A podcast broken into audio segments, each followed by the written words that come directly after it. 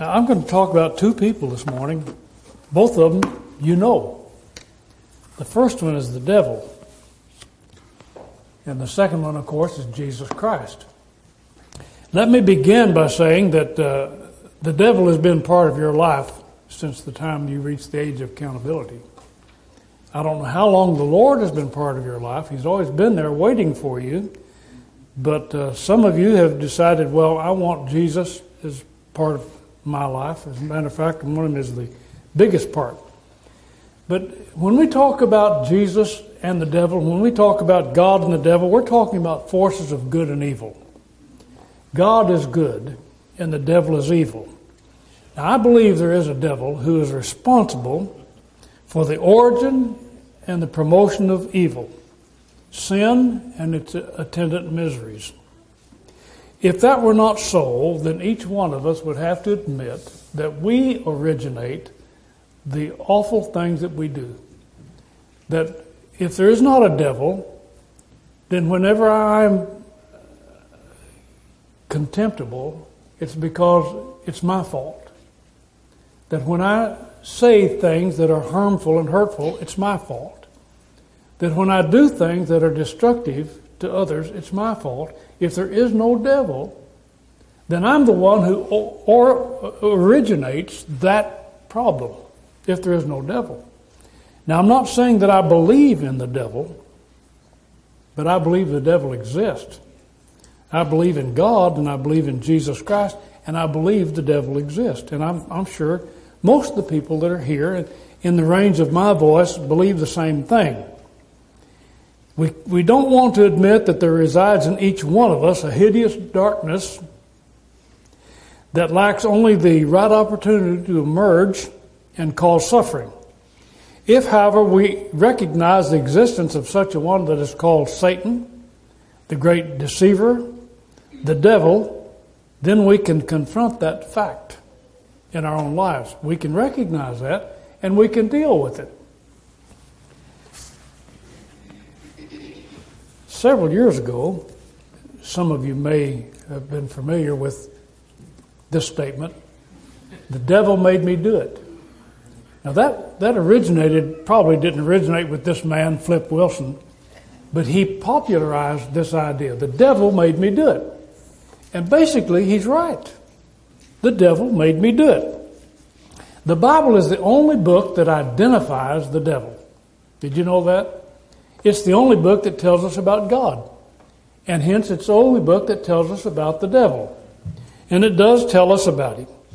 In 1 Peter chapter 5 at verse 8, he says, Peter says, Be sober, be vigilant, because your adversary, the devil, as a roaring lion stalks about, seeking whom he may devour. The devil started humanity's personal problems with sin. He's the one in the Garden of Eden that approached Adam and Eve, Eve first, and encouraged her to rebel against God. And then Eve, of course, approached Adam, and then they both fell from their state of innocency, and as a result, they were told to abandon the Garden of Eden. Now, think about that just a minute. God had everything just right. As a matter of fact, as you read the account in Genesis chapter 1, 2, and 3, as you read the account of God's creation, as he completed a phase of it, he said, he looked at it and he said, It is good. It was good. God is good, and what he did is good. But what the devil did was mess things up. Now, I don't know why all this took place. I want you to know right away. I have no idea why God even allowed the, the existence of the devil. Some say he was a fallen angel, and probably was. In the book of Luke, uh, Jesus said, I beheld the devil as lightning fall from heaven. So there are statements like that in the Bible, and, and uh, it gives us, it gives us uh, pause to try to consider what was going on. But irrespective of that, in the nature of God, he allowed the existence of the devil.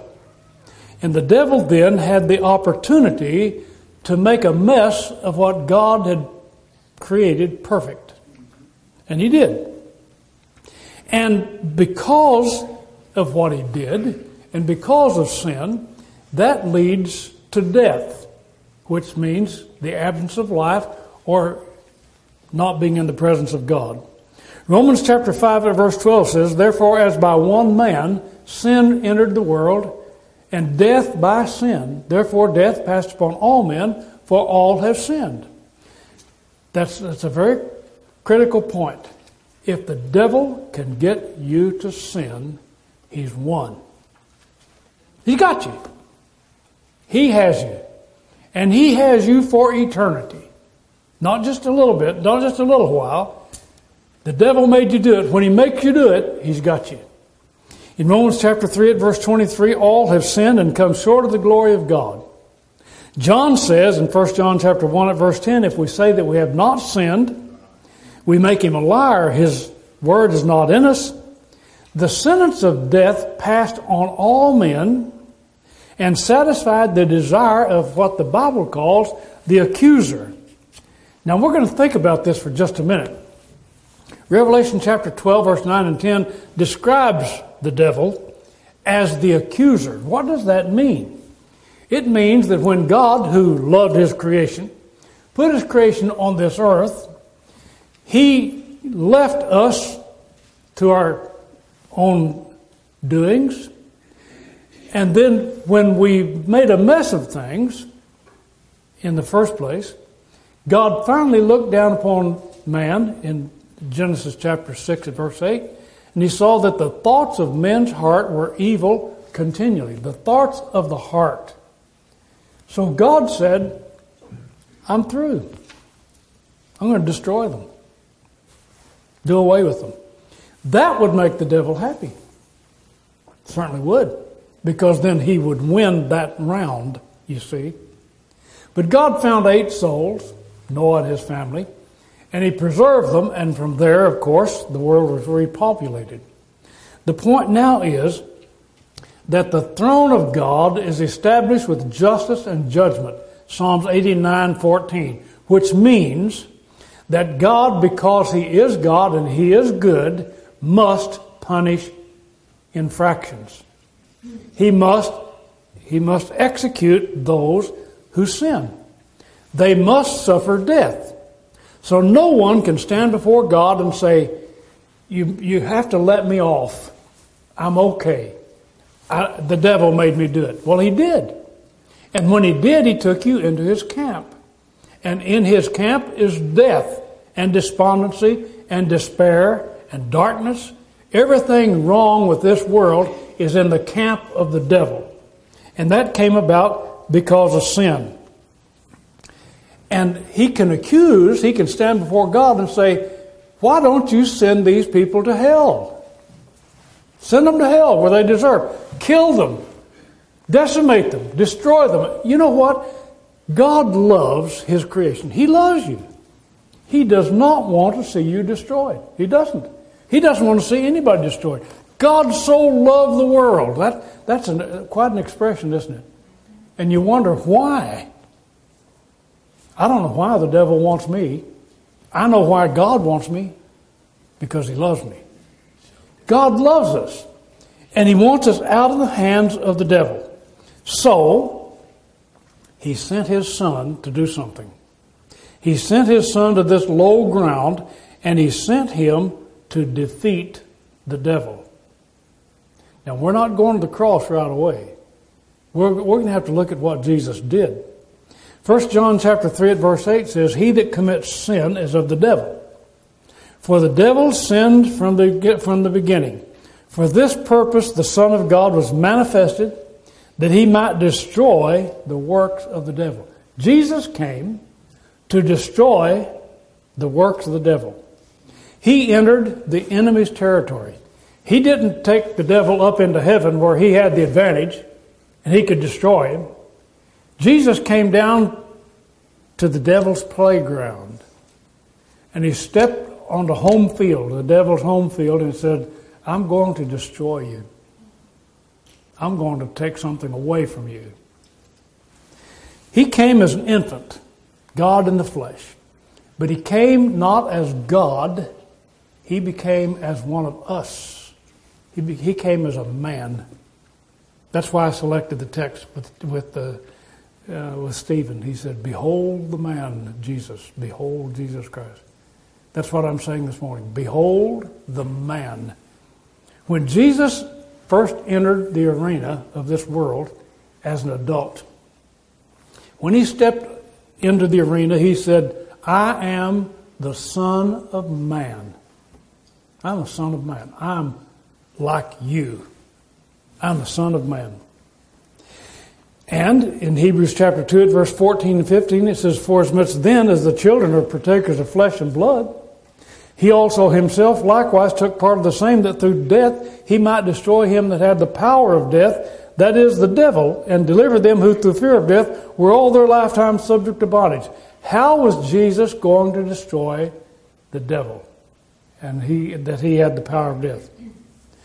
Well, he is, he, uh, as man, he had to make sure that he, he never sinned. He never sinned. That he had never had an evil thought. That he never spoke an evil word. That he never did a dastardly deed. That he never did anything that could be remotely classified as sin. Never did anything. Sometimes we say, well, look at the cross. Okay, look at the cross, but look at the life of Jesus leading up to the cross. The devil wanted him, and he wanted him badly. We sometimes wonder, and the book of Revelation will give you some information along this line in chapter 20, for instance. We, we sometimes wonder, why did the devil have power during the days of Jesus? Apparently, God gave them enough power during that time in order for them to make their biggest thrust against his son while he was on this earth. So the minions of the devil, were able to create havoc on this earth when Jesus came. It didn't happen before and it didn't happen after he left. But just that little space of time, when Jesus was here, sometimes the Bible calls this 42 months, time times a half a time. Anyway, whatever it was. While Jesus was here, these demons could actually take possession of someone and make life miserable for them. And they, by the way, they knew when Jesus showed up, they knew who he was. Did you know that? As a matter of fact, at Capernaum in Galilee, the unclean, de- unclean demons cried out with a loud voice when Jesus cast them out. They said, Let us alone. What do we have to do with you, Jesus of Nazareth? Are you come to destroy us? We know who you are, the Holy One of God. We know you. The devils knew Jesus. In Luke chapter 4 41, the devils came out of many, crying out and saying, You're the Christ, the Son of God. They knew him. A man filled with demons in the country of the Gadarenes had devils in him for a long time. I don't know how long it would be. I know if, it, if devils were in me, it wouldn't. It would feel like a long time if it was just a few days. But it says that when he saw Jesus, he cried out with a loud voice and fell down before him and said, What have I to do with you, Jesus, Son of God Most High? They knew him. And you know what? The devil, more than any others, knew Jesus. He knew two things about him. Two very critical things that we need to know. Number one, he knew that God, if Jesus were in the form of God, that he couldn't tempt him. You know that? James 1 verse 13, let no man say when he is tempted, I'm tempted of God, for God cannot be tempted with evil. So the devil knew here was Jesus in his playground, on his home field, on the low ground. He's not on the high ground now. He's down on the low ground of the devil. And the devil is saying, I've got him because he's not God here, he's man. And all I have to do is crack him. All I have to do is get him to say one bad word. Did you know that? If he said one bad word, we would never, never, ever see God. Jesus was man. And the devil knew it. He knew he couldn't tempt God, but he knew he could tempt man. He knew he could tempt the Son of Man. James 1 at verse 14 and 15 says, Every man is tempted when he is drawn away of his own lust and enticed. And then when lust has, has uh, conceived, it brings forth sin, and sin, when it is finished, brings forth death. That's all he had to do. Get Jesus to think an evil thought. That's all he had to do. Get Jesus to, to, to uh, hold a grudge. Get Jesus to think something that he shouldn't be thinking. He knew that man could be tempted. In 1 Corinthians chapter 10 at verse 13, you say, well, what kind of temptations? Paul said, Wherefore let him that thinks he stands take heed lest he fall, for there is no temptation taken you, but that is common to man. So every temptation you have felt, Jesus could feel. He could feel. In Philippians chapter 2 at verse 5, it says, Let this mind be in you, which is also in Christ Jesus, who being in the form of God, thought it not robbery to be equal with God, but made himself of no reputation, and took, himself, took upon himself the form of a man, of a servant, and was made in the likeness of man, being found in fashion as a man, he humbled himself and became obedient unto death, even the death of the cross. The devil had the advantage on this ground. The devil had the advantage because Jesus was a man and Jesus could be tempted. Boy, you know, when I read Matthew, Mark, Luke, and John, I, I feel a, a, tension. I feel a tension because as I'm, as I'm reading, I'm thinking the devil is making a shot at him, taking a shot at Jesus. He's trying to get him to do something wrong. He's trying to move him into an area of vulnerability. He's trying to take advantage of him. He's trying to get him to do something he shouldn't be doing. And the whole world depended upon how Jesus lived on this earth, what he did. The whole world depended on it. Our future depended on it. Well, what did the devil do? He knew he had that advantage. He and he, you know, the devil knew the scriptures too. Did you know that? If you want to, de- if you want to deal with the devil, you better learn the scriptures because he knows them. He knows the scriptures. The first thing the devil did when Jesus was baptized of John and went out into the wilderness, Jesus stayed there for 40 days and 40 nights, and the devil came to him and tempted him. And he said, If you're the Son of God, turn these stones into bread. Because Jesus was hungry. Jesus quoted Scripture. Well, there's power in the Word, friend. There's power in the Word. Get that Word in your heart, because when the devil comes knocking, show him the Scriptures. Show him the Scriptures. Jesus said, Man shall not live by bread alone, but by every word that proceedeth out of the mouth of God. So the devil, that bumped him a little bit. So he came back and he said, Hey, if you're the Son of God, he took him up on the pinnacle of the temple where all the crowds were. He said, If you're the Son of God, and he quoted Psalms chapter 91 to him, cast yourself down, for it is written, He shall bear you up lest you dash your foot against a stone. Jesus said, Thou shalt not tempt the Lord your God. Here the tempter was trying to tempt the man, Jesus. Jesus said, We're not going to tempt. He's trying to get Jesus to tempt his father. Well, that would have been easy, wouldn't it? Big splash, big thing. You know, a lot of people like that, the bigness of, of the uh, mag- magnitude of miracles and and wonders and signs. Oh, Well, let's see, let's see one, and you can prove right away you're the Son of God. But Jesus didn't succumb to that. Then he said, then he took him and showed him all the kingdoms of this world. You say, well, you really think he had those? Don't you think he had them? He's got them now. He's got the kingdoms of this world. He has everything at his disposal. He can offer you anything if you'll just fall down and worship him. And he told Jesus, he said, I'll give it all to you. Everything down here will be yours. Just worship me. Jesus said, Thou shalt worship the Lord your God, him only shall you serve. The devil, after that, sent his minions in the person of different individuals. He got different people to talk for him. Sometimes the devil gets you to talk for him. He does. He'll get you to say nasty things to people. You're doing His will. He'll get you, he'll get you to curse. He likes that when you curse. He'll get you to get angry. He wants you angry. He'll get you, he'll get you to think dirty, nasty thoughts about people. He'll get you to do that. He wants you to do that. And he wanted Jesus to do that. So he sent people to him. You know, James chapter 3, I understand that the ladies were discussing the tongue this morning in, the, in their Bible class. The tongue is an evil, unruly evil. What man can tame it? Well, here was the man Jesus. Why didn't Jesus respond to some of these people in the way we would?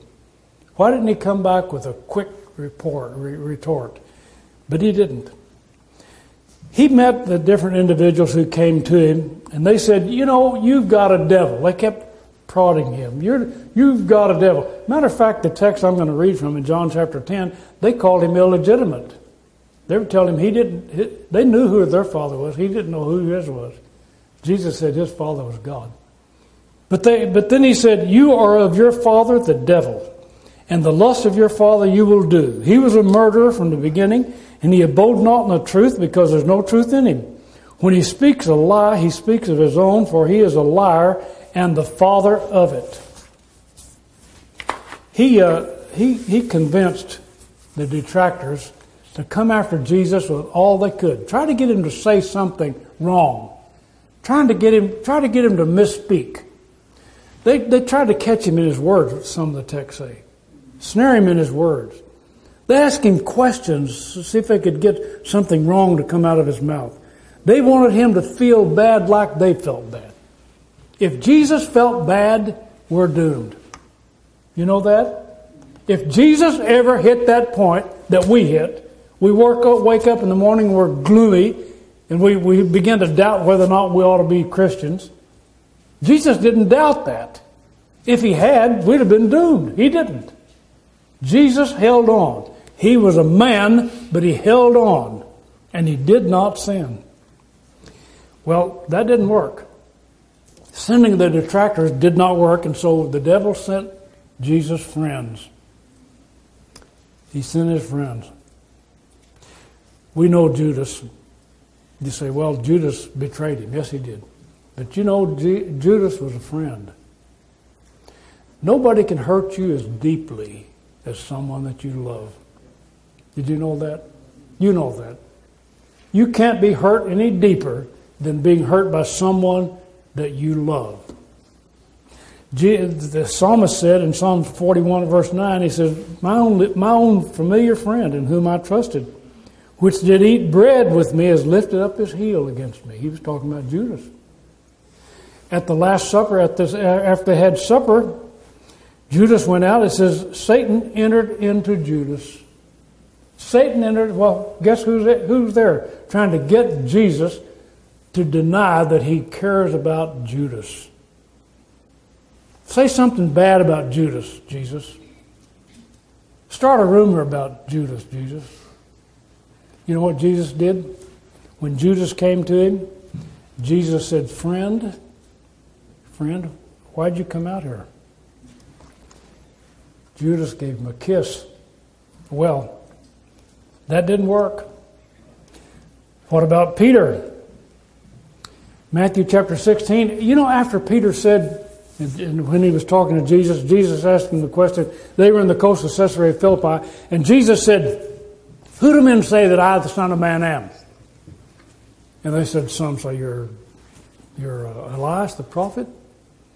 And some, some, anyway, they had the different, different things they thought. And, and he said, Who do you think I am? And Peter said, Thou art the Christ, the Son of the living God.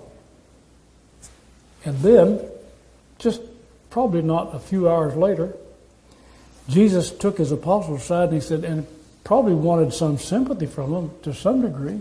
He said, The Son of Man is going to go up and be betrayed and scourged and beaten and put to death. Peter shuddered and said, Hey, you're, watch what you're saying. That'll never happen to you. You know what Jesus said? He said, Get thee behind me, Satan. Guess who was getting Peter to say what he was saying? But it didn't work, did it? Then Jesus told Peter, He said, You'll deny me three times. Before the cock crows three times, you'll deny me three times. Peter said, That'll never happen. That'll never happen. Though all men be offended by, the, by, us, by others, I'll not be offended. And yet he was. How hurtful could that have been? No good deed goes unpunished, is the statement that we hear all the time.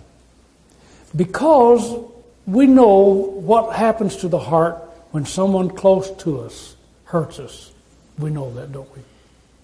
What did Jesus do? Did he badmouth them? Did he hold a grudge? How did Jesus react to those that hurt him? How did he react? Well, I'm not going to tell you how you can react. What I'm going to tell you is that my Savior, Jesus, did not sin. Whatever his reaction was, it was not sinful. Had he sinned under that pressure, we would have been doomed. We would have been doomed. He would have had every rational reason to abandon humanity at that point, wouldn't he? It said all the disciples forsook him in Matthew chapter 26, 56. Everybody forsook him. Those that he healed, those that he helped, those that he fed, those that he comforted, those that he, that he uh, led in the way of righteousness, they all left him. He had disappointment, frustration, crushed ego. I'm saying things he did not have, things he could have had. He could have had a crushed ego. He could have slipped back down into loneliness. He could have had a broken spirit and a broken heart. And he could have said, Why bother? Why even bother? But he didn't. All right. Now the devil's panicked. It, nothing has worked up to this point. The devil is panicked. Now the devil is going to say, I've got to get him in a physical, in a physical situation. I'm going to have to do something to his body. I'm going to have to hurt him. If I hurt him, he's going to do something wrong. If I hurt him. But he didn't, did he? After, after everyone talked to him and, and spoke to him, they, they said they made all the accusations, and it says he was led as a sheep dumb before the, his uh, slaughterers. He led as a sheep dumb to the slaughter. He, he didn't say anything. He didn't re, re, re, retort to them. He didn't argue with them. He didn't say anything spiteful to them. He didn't say anything mean to them. He kept his tongue. That's the hardest thing on earth, by the way, keeping your tongue. And Jesus kept his. He kept it. He didn't say anything wrong. 1 Peter 2, verse 21 through 24 says, Christ suffered for us, leaving us a, an example that you should follow his steps, who did no sin that, that's, that's important, by the way. He did no sin. Neither was guile found in his mouth. He didn't say anything wrong. When he was reviled, he reviled not again. When he suffered, he threatened not, but committed himself to him that judges righteously, who his own self bare our sins in his own body, that being dead to sin, we should live unto righteousness. You were healed. By his death, we are healed. And we're told in Hebrews chapter 12, verse 2, that we should look unto Jesus, the author and finisher of our faith, who for the joy that was set before him endured the cross, despised the shame, humiliation, and is set down at the right hand of the throne of God. So when everything was said and done, and they did everything they could physically, the devil did it, took his best shot at Jesus. After he couldn't get after he couldn't get him to say things wrong, think things wrong, do things wrong, he'll punish him physically. And what did Jesus say? Father, forgive them. They don't know what they're doing. So he went to the cross and he died on Calvary without sin. Praise God. Praise God that he did that because he made the perfect sacrifice for us. Now then, God, the accuser can't stand before God and say, hey, you need to destroy all these folks because Jesus shed his blood and spread his grace over all of us. And by faith, if we're in Jesus Christ, we can live. So God doesn't have to destroy all of humanity. Not now. Because one man, the man Jesus, went to the cross and died there for us without a blemish, without a sin. You know, when Peter preached the first sermon after, after Jesus rose from the dead, you know what he said in Acts 2, verse 22? he pointed at Jesus and he said, A man, a man approved of God. A man approved of God. And Paul said, For since by man came death, by man came also the resurrection of the dead. For as in Adam all die, even so in Christ shall all be made alive. Because Jesus did not sin, he went to that cross without one sin staining his soul at all. And he rose from the dead. I can too. If I believe in him and if I'm in him. God help you do that. God help you come to him. You ever been baptized into Jesus Christ? You need to be. Confess his name, that he is the Son of God. And I think that's the I think we turned my turned my thing off, but that's okay. I had one more chart. and It was right at the end. It should have been right at the first. Behold the Son of Man. That's what I want you to do this morning. Behold the Son of Man. Look at him.